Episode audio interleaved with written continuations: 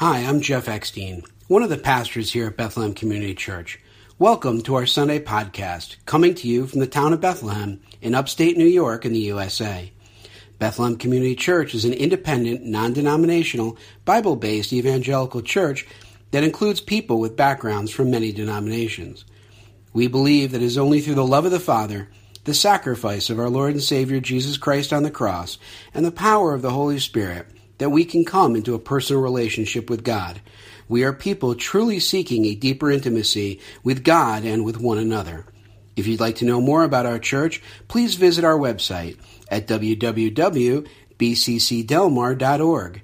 There you'll be able to find our statement of faith, as well as more about the ministry of Bethlehem Community Church. You'll also be able to submit prayer requests as we are called to pray with and for you.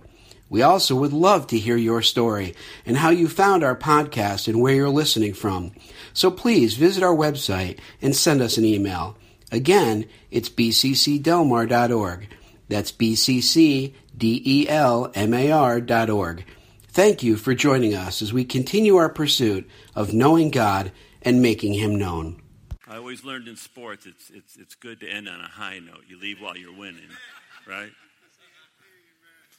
All right, there was this man by the name of George Phillips. By the way, this is actually a true story. It's not a preacher story, but it's a true story. He was 80 years old, or is 80 years old. He's from Marietta, Georgia.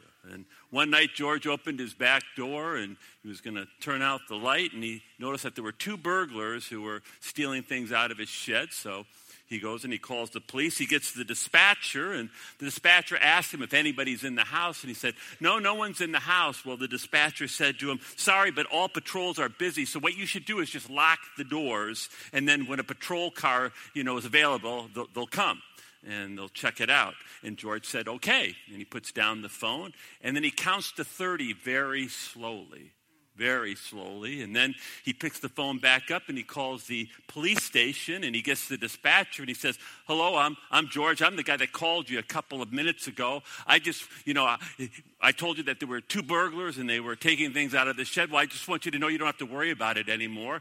I shot both of them dead and my dogs now are eating their bodies. And then he hung up.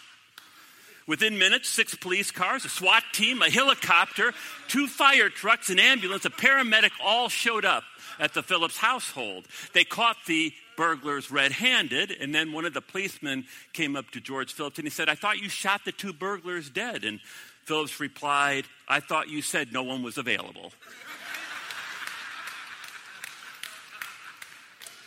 the moral of that story is don't mess with old people and I'm an old person, so. All right, now that we got that over with, uh, this morning we're going to continue our study in the book of Philippians, and we've been talking about the mind and the importance of the mind, and so I've entitled the message this morning, The One Lie That Will Destroy You.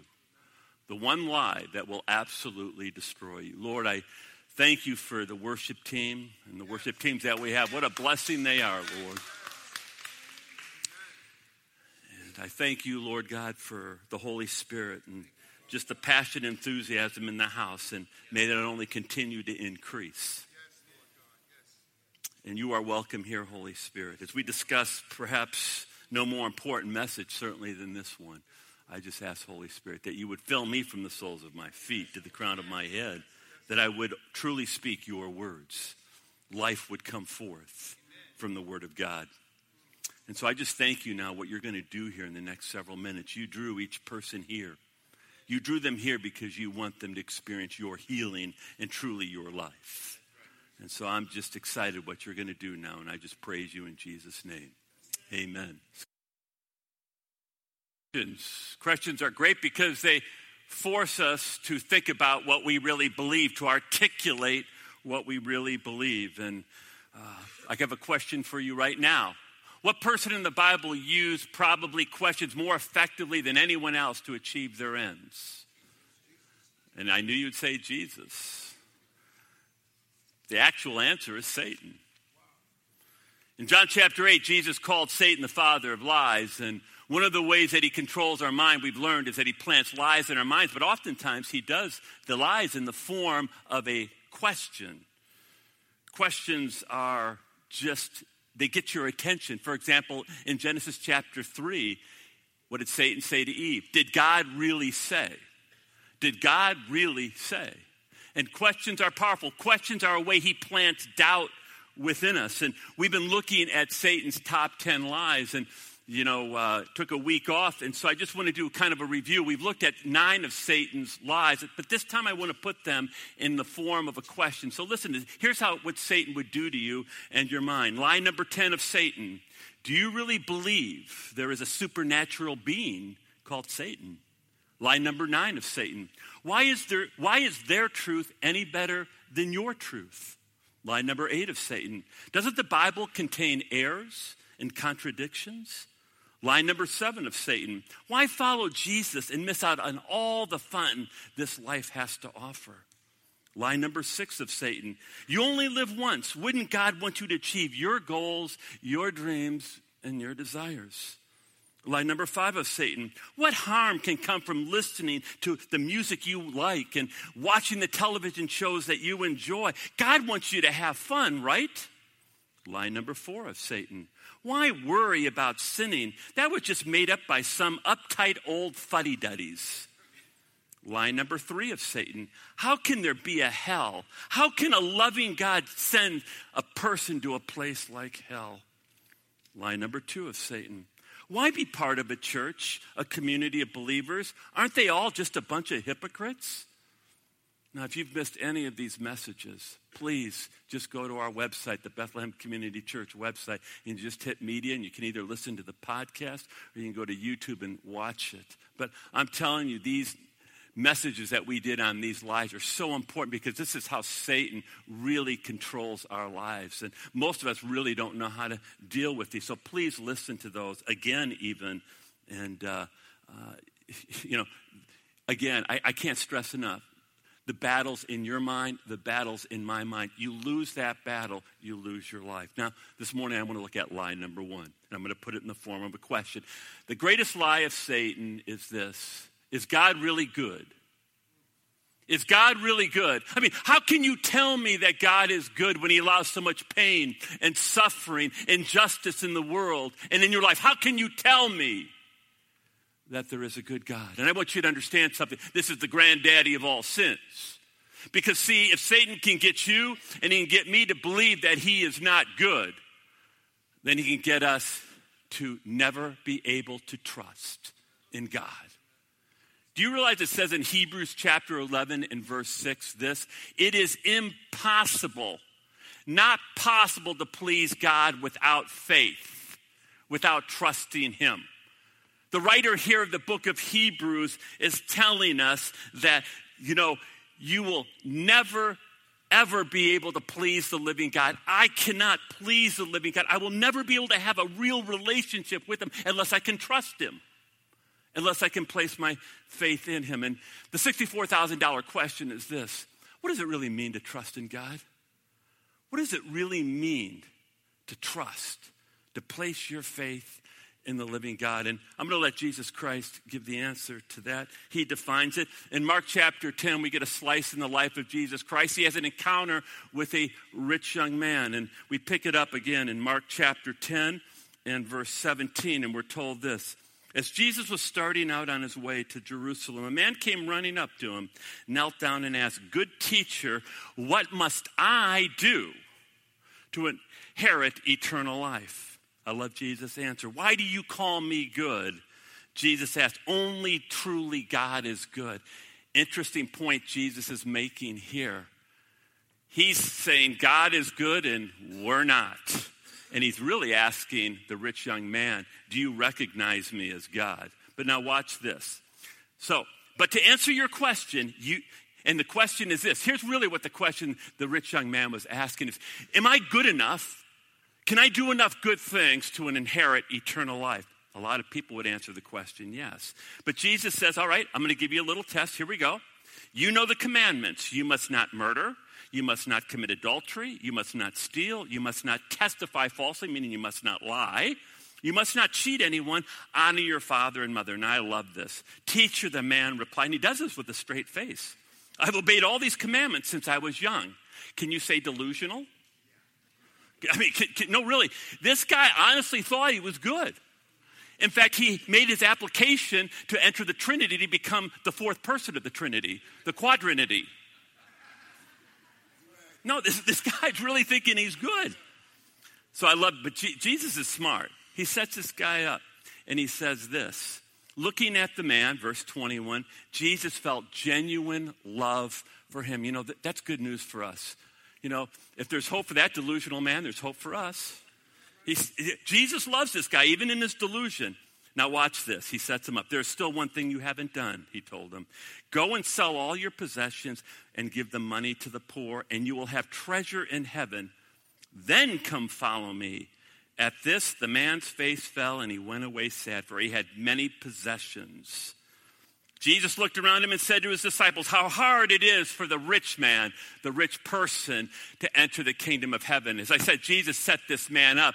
See, the first part of the test, he gave him the second half of the Decalogue, the second half of the Ten Commandments, which deals with people. Love people. But he left out the first half of the Decalogue. And the first half of the Decalogue, if you can't remember, it's found in Exodus chapter 20. And it says this Skip, can you put it up?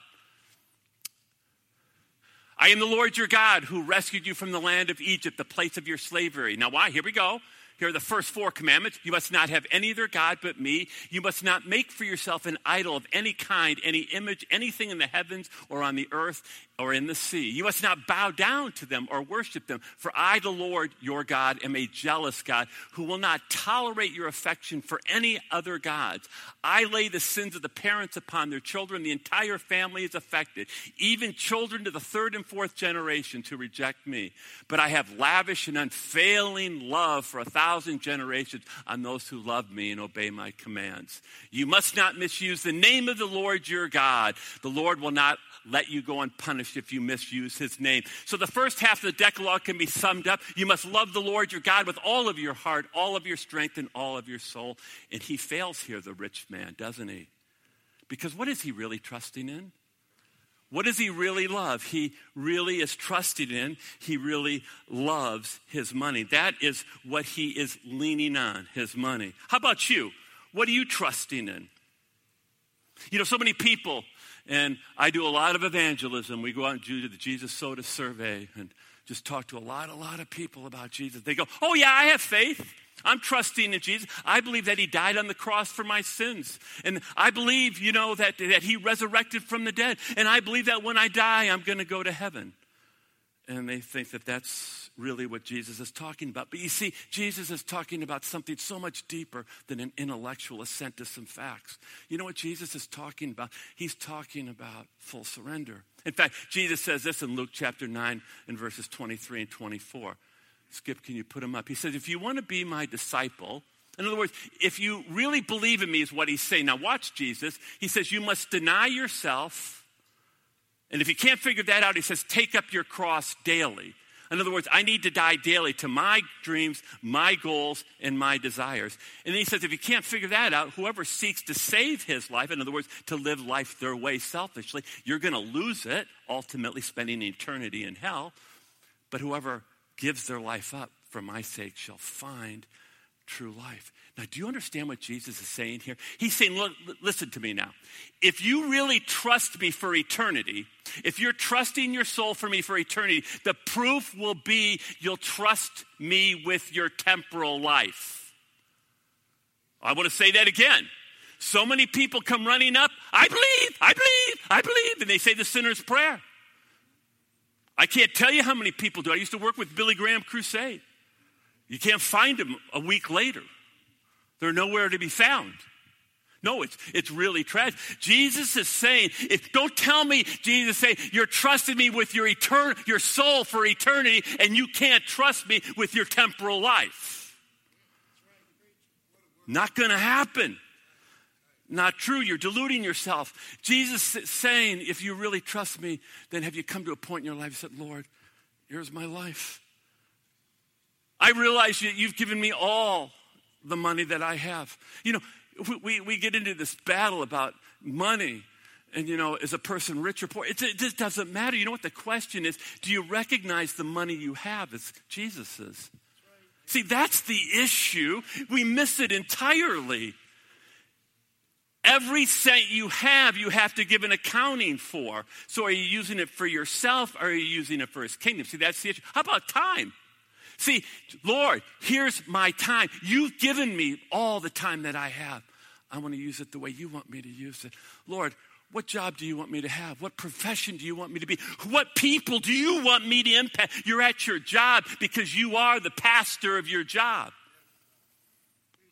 I can go on and on. Have you ever just come to the point and said, Lord, I'm in tr- I, I trust you not only for eternity, but I'm trusting you with my life. And you know, the only way you can trust Jesus with your life is if you truly believe he's good. It's the only way that you can do it. And I'm going to ask you right now do you believe that God is good? yeah, Jesus, I, I believe. Guys, that has all the enthusiasm of an amoeba in heat. Let's try it again. I'm going to ask you again do you believe that God is good? All right, that's a lot better. So you can sing the song God is so good. God is so good. God is so good. He is good to me. Don't you even feel better after just singing that? Because, see, that's truth. Now, James, the half brother of Jesus, he wrote these powerful words in James chapter 1 and verses 16 and 17. He said, Don't be deceived, my dear brothers. Every good and perfect gift is from above, coming down from the Father of heavenly lights, who does not change like shifting shadows. Now, catch James's logic here. Watch this. James tells us anything good comes from God. If it's not from God, then it's not good. If something isn't good, then it didn't come from God. It does not matter how good it looks. It does not matter how good it feels. It does not matter how good it tastes. If it didn't come from God, then it's not good. You're getting it. For example, broccoli did not come from God, but chocolate did.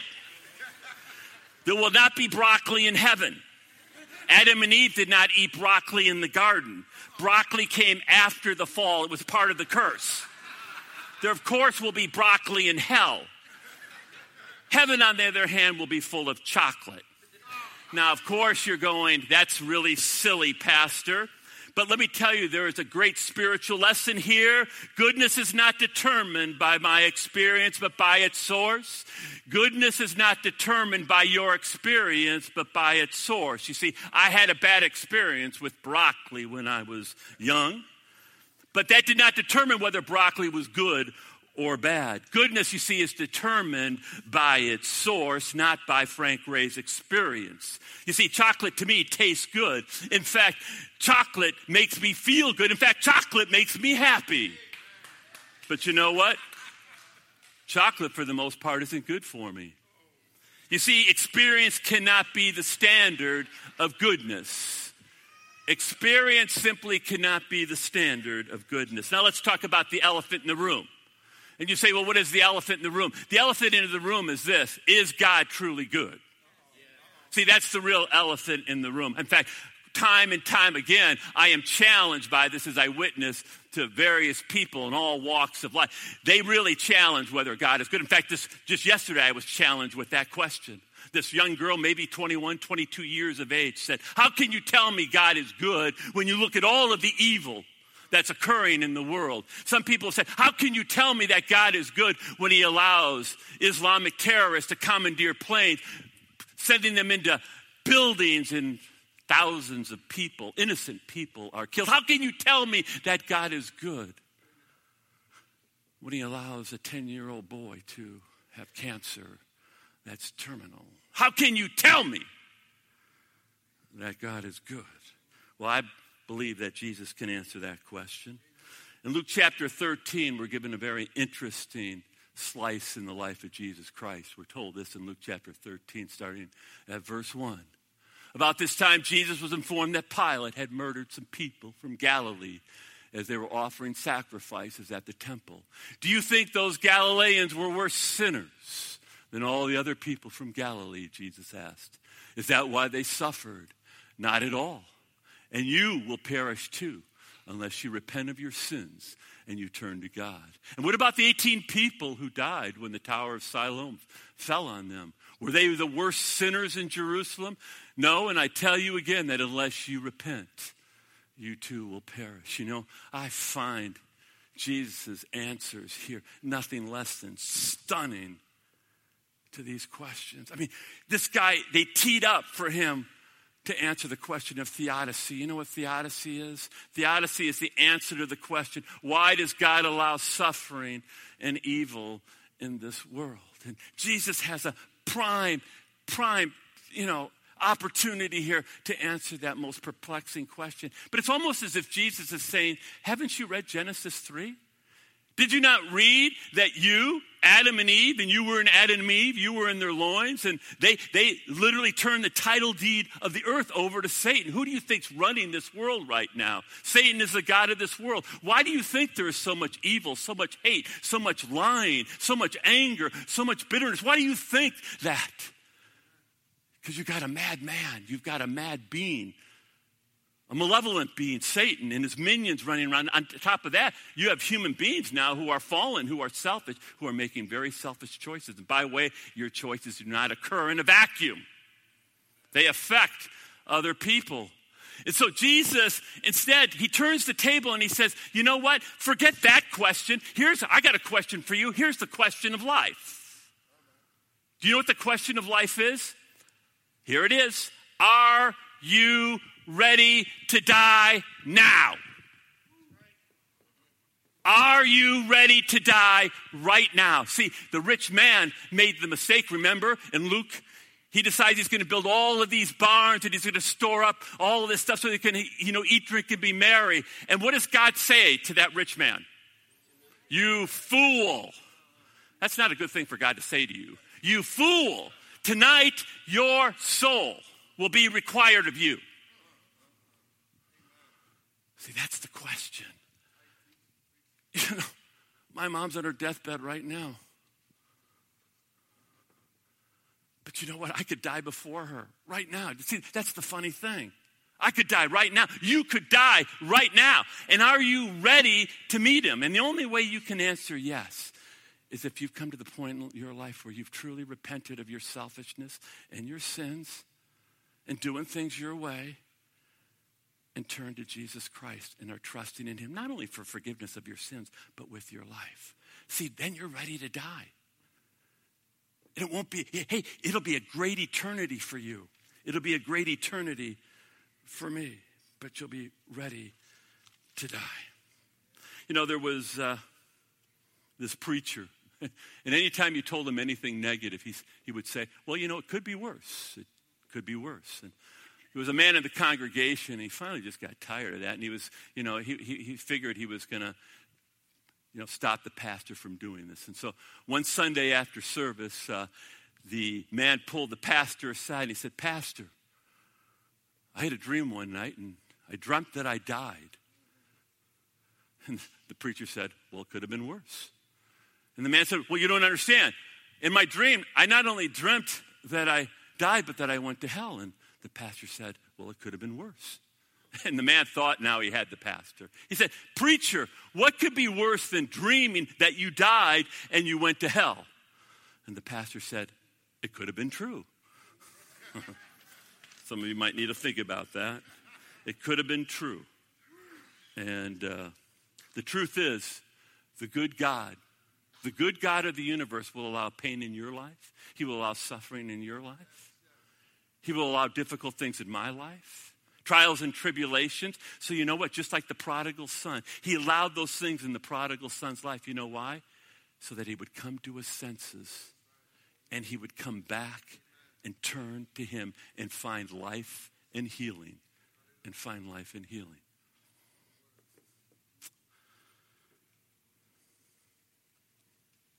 You know, the greatest problem perhaps we have is we think that we are the standard for determining what's good and evil. I would say maybe that's the greatest problem that we have. We think that we're the standard for determining what's good and what is bad. And that's just not true. God is the one who determines what is good and what is bad. And uh, No story illustrates this more, by the way, than in Genesis chapter 37. You're introduced to a man by the name of Joseph. And Joseph was the favored son of Jacob, who's the father, of course, of Israel, had 12 sons, and Joseph was his favorite. And that made his brothers envious. And if you've read the story, and most of us have read the story, then you find out that because, you know, the brothers envied him, they threw him in a pit and they left him for dead. But you know, God wasn't finished with Joseph. And we're told some Midianites dug him out of the pit. They brought him to Egypt and they sold him as a slave to Egypt in Egypt, and he found himself in the house of Potiphar, and he worked his way up. Joseph distinguished himself, and he became the kind of the manager of Potiphar's household. Only one problem Potiphar's wife had the hots for him. That's a problem. And Joseph rebuffs her. That's not good to jilt a woman. And guess what happens to him? Guess what happens to him because he has integrity and character? He finds himself rotting and languishing in prison. Now, most of us, if we were honest, would say, well, that's horrible. That's really bad what happened to Joseph. I mean, this guy does everything right in his life. And he finds himself rotting in prison in Egypt. And then the story, as Paul Harvey would say, takes an interesting turn. And here's the rest of the story. Through a you know series of events that only God could have orchestrated, Joseph finds himself the second most powerful man in Egypt. And you know what's fascinating? There was a famine in Israel. And guess what happens? Joseph's 11 brothers come tooling on down to Egypt, and they suddenly find themselves standing before Joseph. And soon they realize it's Joseph and they begin to tremble. Skip, put up the picture. And these guys are fearing for their lives. Can you just see this image in your mind's eye? And Joseph makes a stunning statement in Genesis in chapter 45 and verse 5. Skip, put it up. But don't be upset. So here's Joseph speaking to his brothers who are living in fear.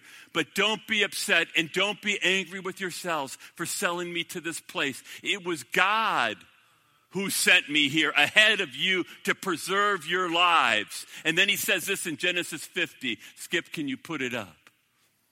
You intended to harm me, he says to his brothers. But watch this.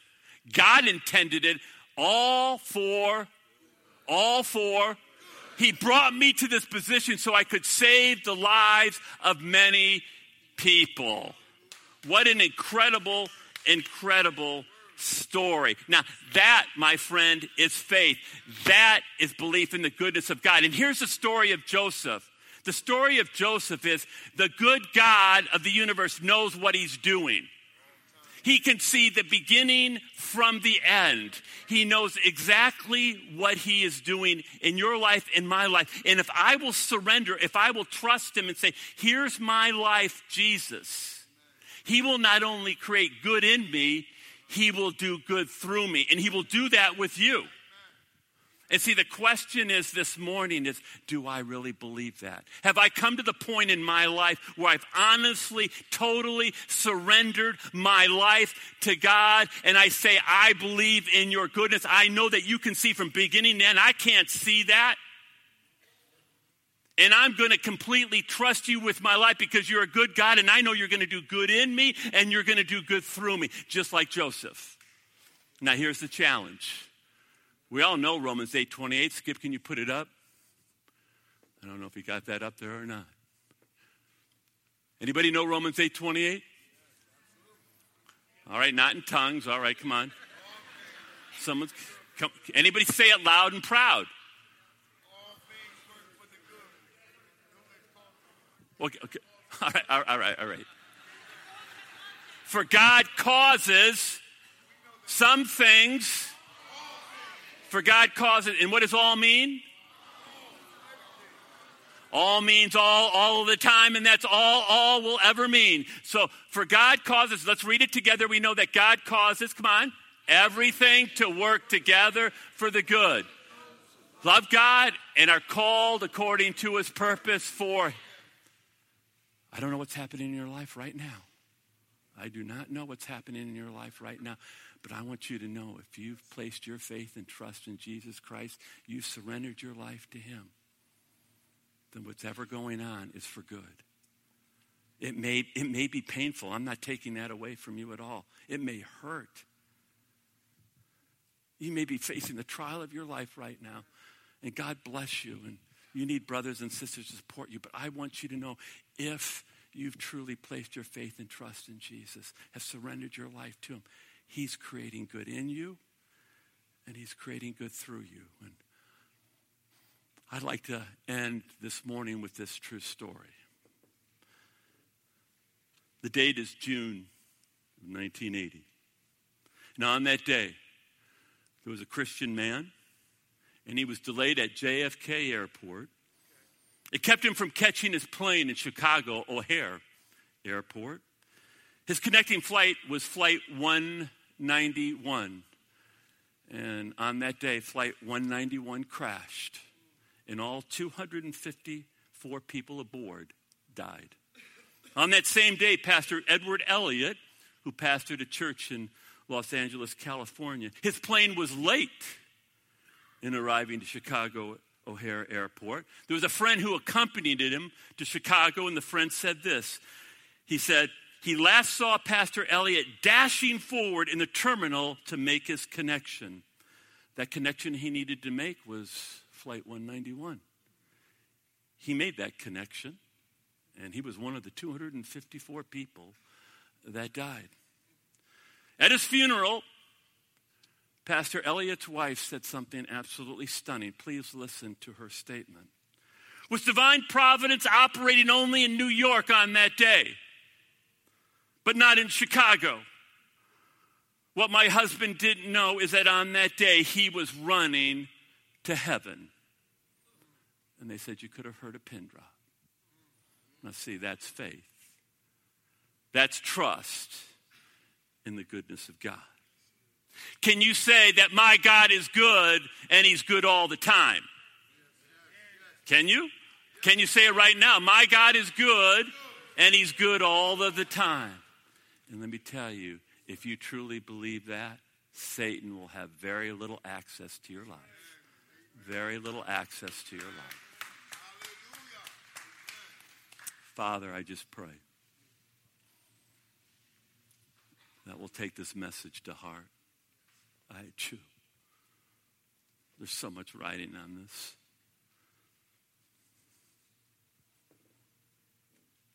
All that, even now, Holy Spirit, you would be moving moving in our hearts. I ask that you would protect our minds and we'd begin right now as we walk out here. God, you are good. I believe you are good. I believe that you have, you're so good that you're working out your good purposes, not only to advance the kingdom of God, but you're working out your good purposes in and through me. I pray right now, every single person can say that. There's such healing and there's such victory in that. I pray that Satan would be bound at this moment and that you, Holy Spirit, would be completely loose now, setting people free from the tremendous bondage that they've been in and the tremendous darkness because they haven't been able to trust you completely and totally. I pray that this is now, this moment, this time, it will occur. And I'm asking for this in your precious name. Amen.